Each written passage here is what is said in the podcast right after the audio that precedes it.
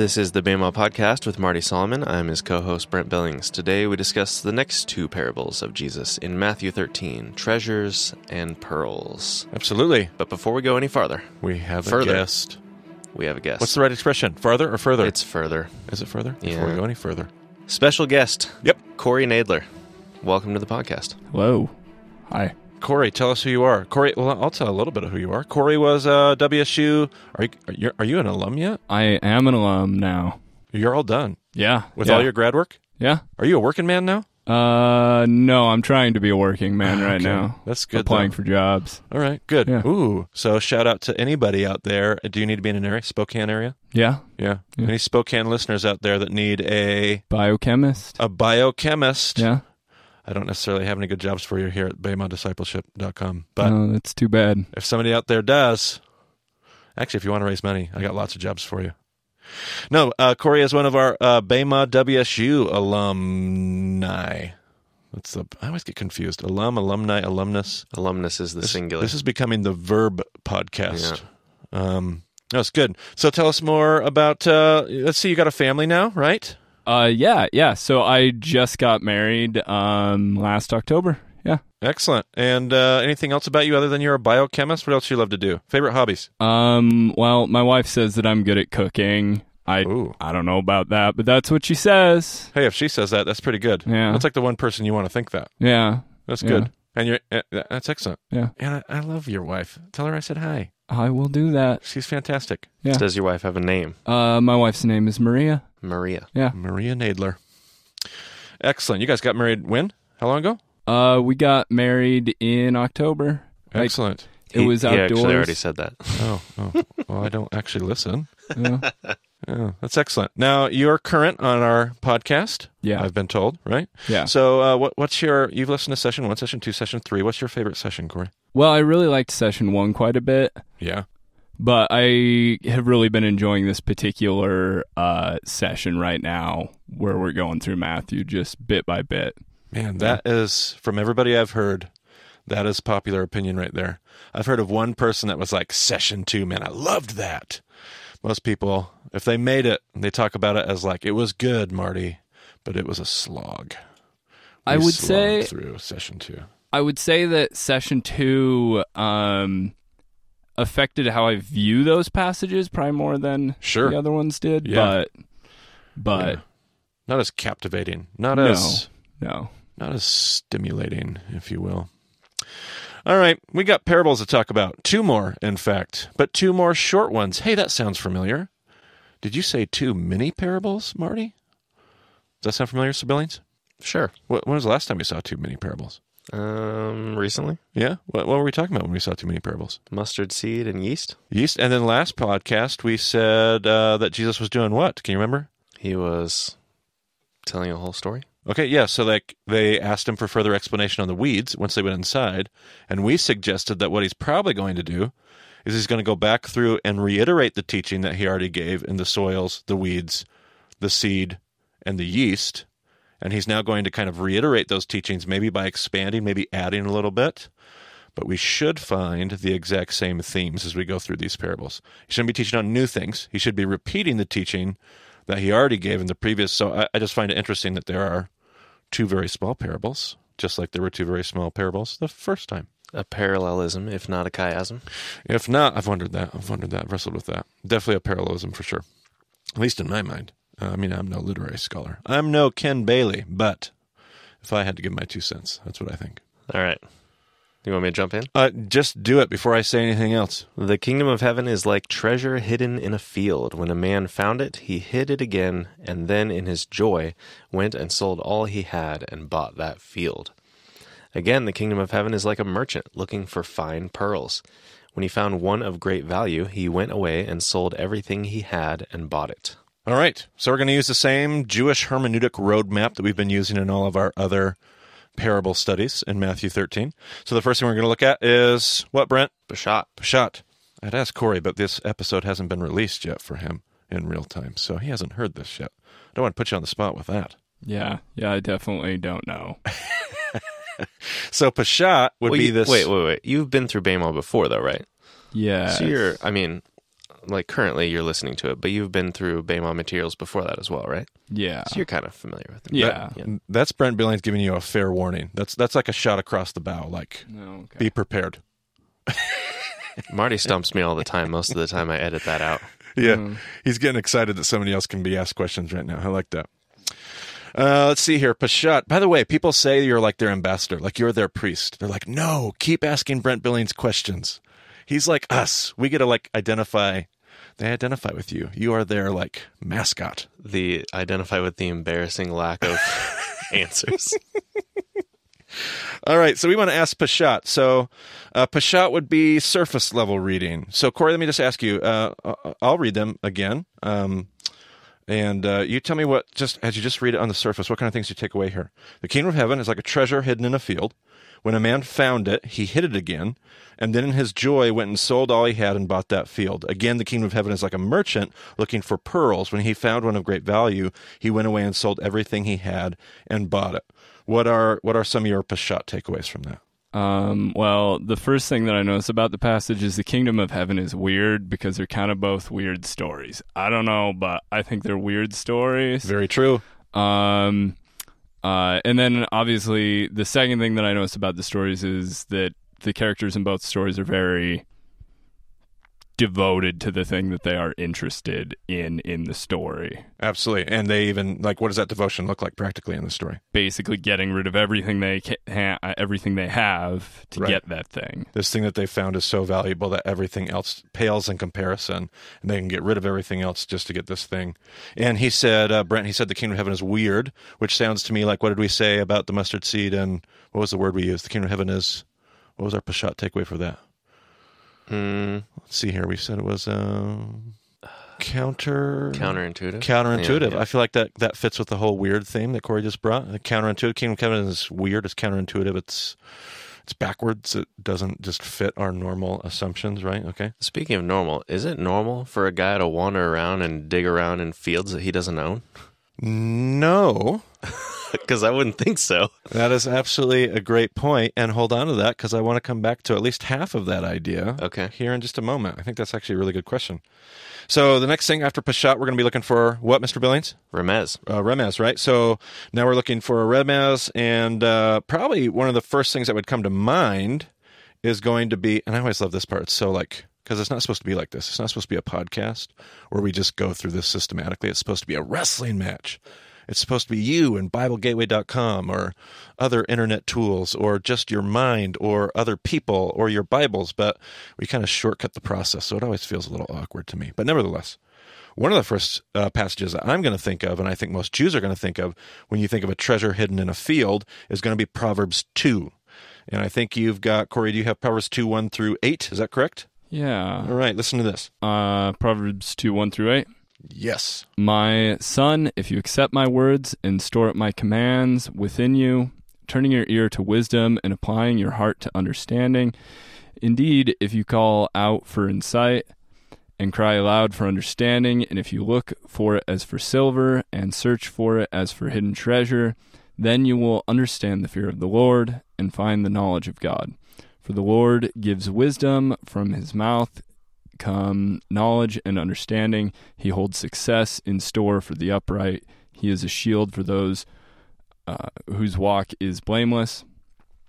For he guards the course of the just and protects the way of his faithful ones. All right, and that verse right in the middle there, if you search for it as hidden treasure, like seems like a really blatant line that if I'm hearing a parable about somebody searching for, and you said like searching aimlessly and people's wandering around in people's fields and finding hidden treasure, that's a passage that's going to come to mind. Add to that the fact that a pearl, which is going to be the very next parable after the hidden treasure, a pearl is actually a Hebrew idiom for a proverb, for a teaching, for a nugget of wisdom. They call those things pearls.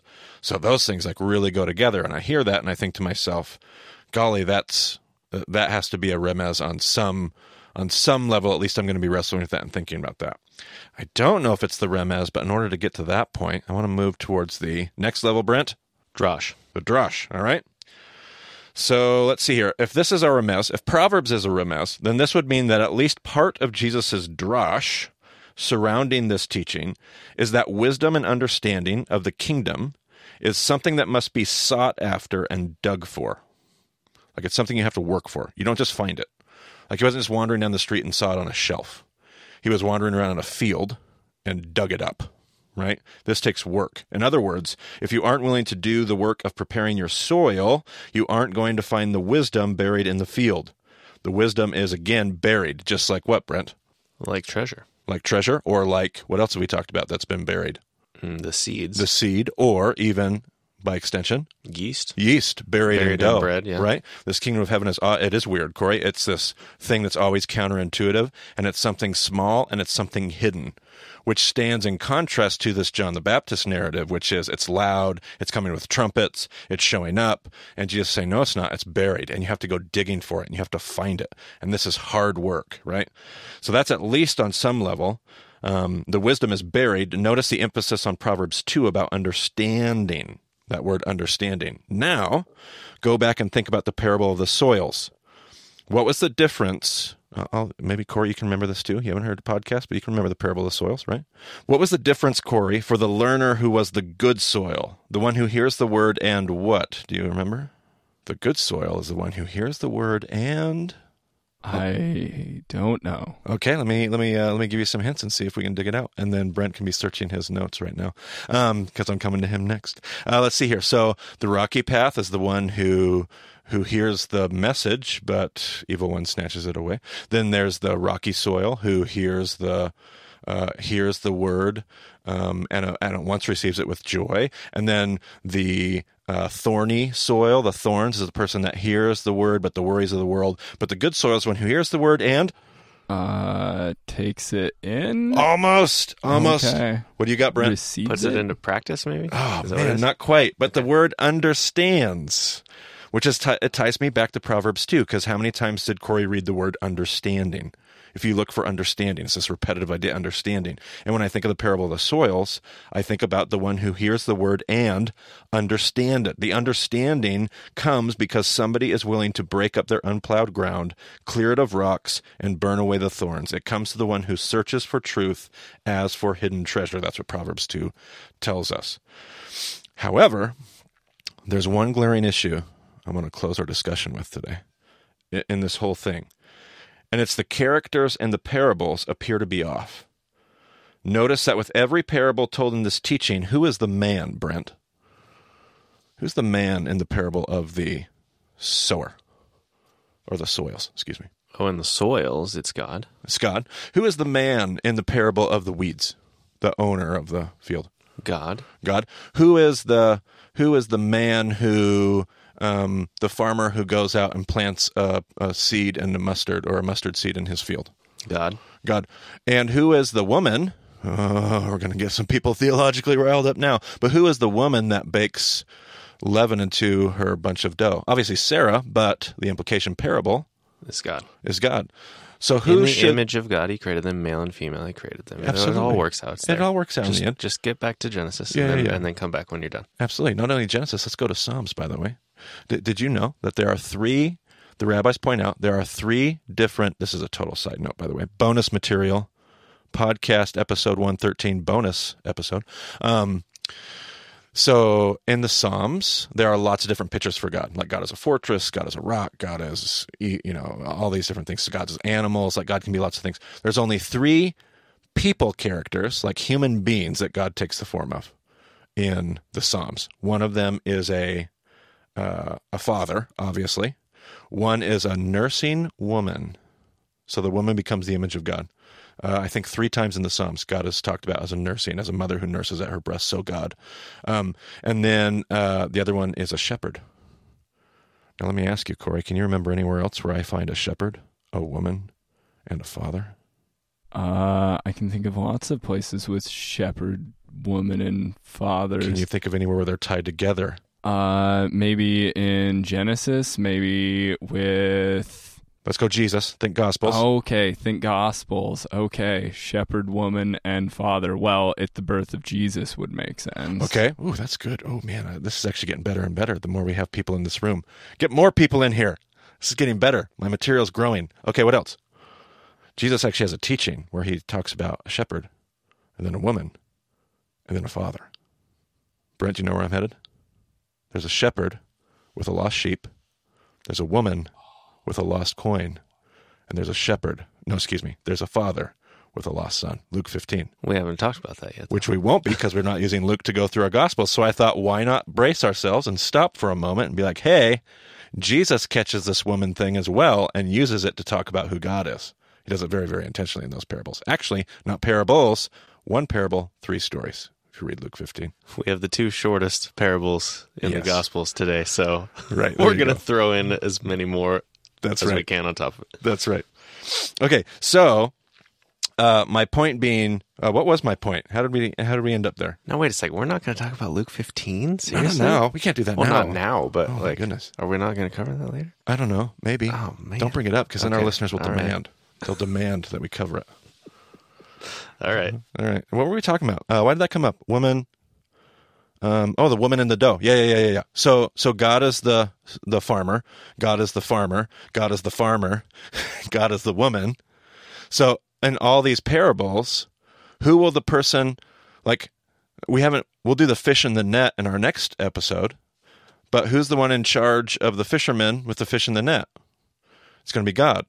So who does the man see when we do this parable here and we're like, well, well, the kingdom of heaven is like a man who searches for hidden treasure. The kingdom of heaven is like a merchant. Who who does the merchant and who does the man have to be if we're consistent, Brent? Seems like it has to be God. Seems like it has to be God, but we read those parables and we think, oh, it's like me. I have to go out and search for hidden treasure. Like if if all I if all I sit there and see is Proverbs two, then I'm the man. Which I, I pause and I go, wait, but I'm not the man in any of these other parables. So so is there something that we could be missing? I think this is my own personal opinion, and I always like to specify that before I've heard.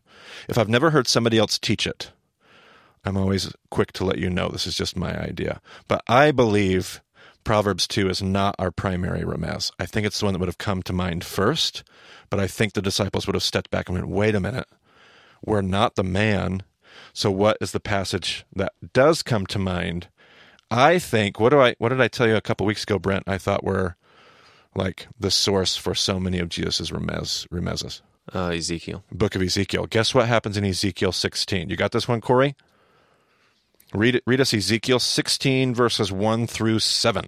The word of the Lord came to me Son of man, confront Jerusalem with her de- detestable practices, and say, This is what the sovereign Lord says to Jerusalem Your ancestry and birth were in the land of the Canaanites, your father was an Amorite, and your mother a Hittite. On the day you were born, your cord was not cut, nor were you washed with water to make you clean, nor were you rubbed with salt or wrapped in clothes. No one looked on you with pity or had compassion enough to do any of these things for you. Rather, you were thrown out into the open field, for on the day you were born you were despised. Then I passed by and saw you kicking about in your blood, and as you lay there in your blood, I said to you, Live. I made you grow like a plant of the field. You grew and developed and entered puberty. Your breasts had formed and your hair had grown, yet you were stark naked. And I hear this and I think to myself, my goodness, we have God finding something in the field. And if you read the rest of Ezekiel 16, if you go on in your own time to do that, it's this long discourse about how much God loved and cherished this treasure that he found in the field. And I wondered to myself, is the parable of the treasure and the parable of the pearl is it a parable of what God found? And it's not about us primarily finding wisdom. The parable actually speaks about God finding his people. That's juicy. Now, to add to that, let me tell you this, and nobody's going to believe this.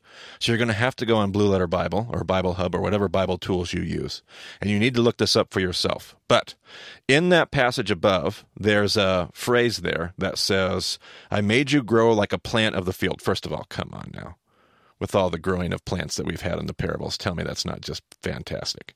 Trees and mustard seeds and weeds and soils. My goodness. Uh, I made you grow like a plant of the field. You grew up and developed and entered puberty.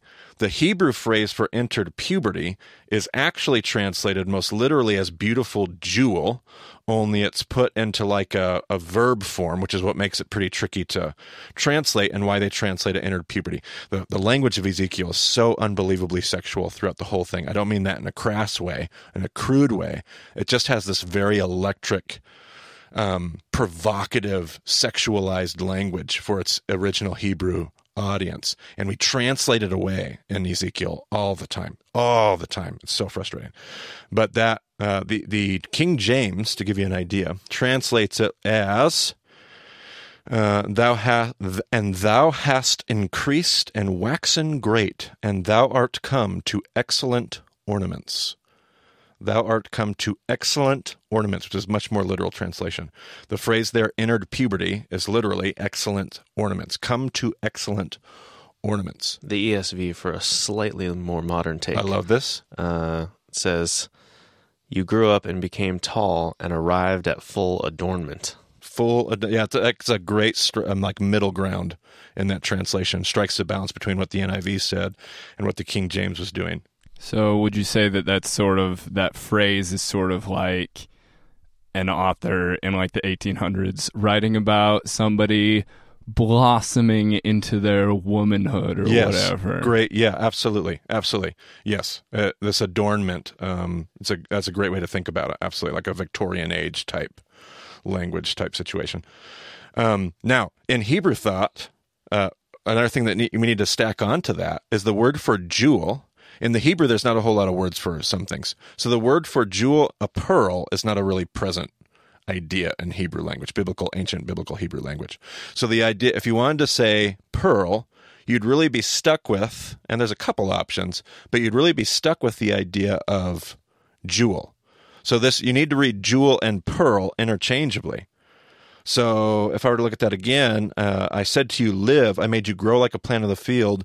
You grew and developed and beautiful, beautifully pearled, beautifully jeweled.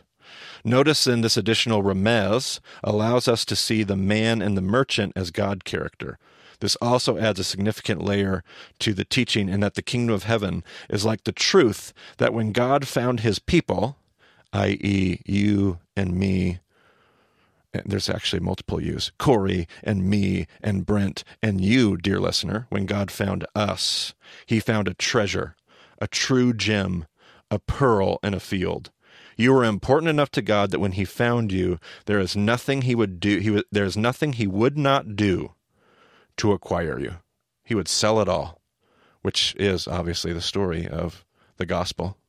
He would sell it all and do anything to acquire you. There's nothing he wouldn't do. There's no length he wouldn't go, just like Corey pointed out. He sees your true value and is willing to sell everything in order to buy you as his own.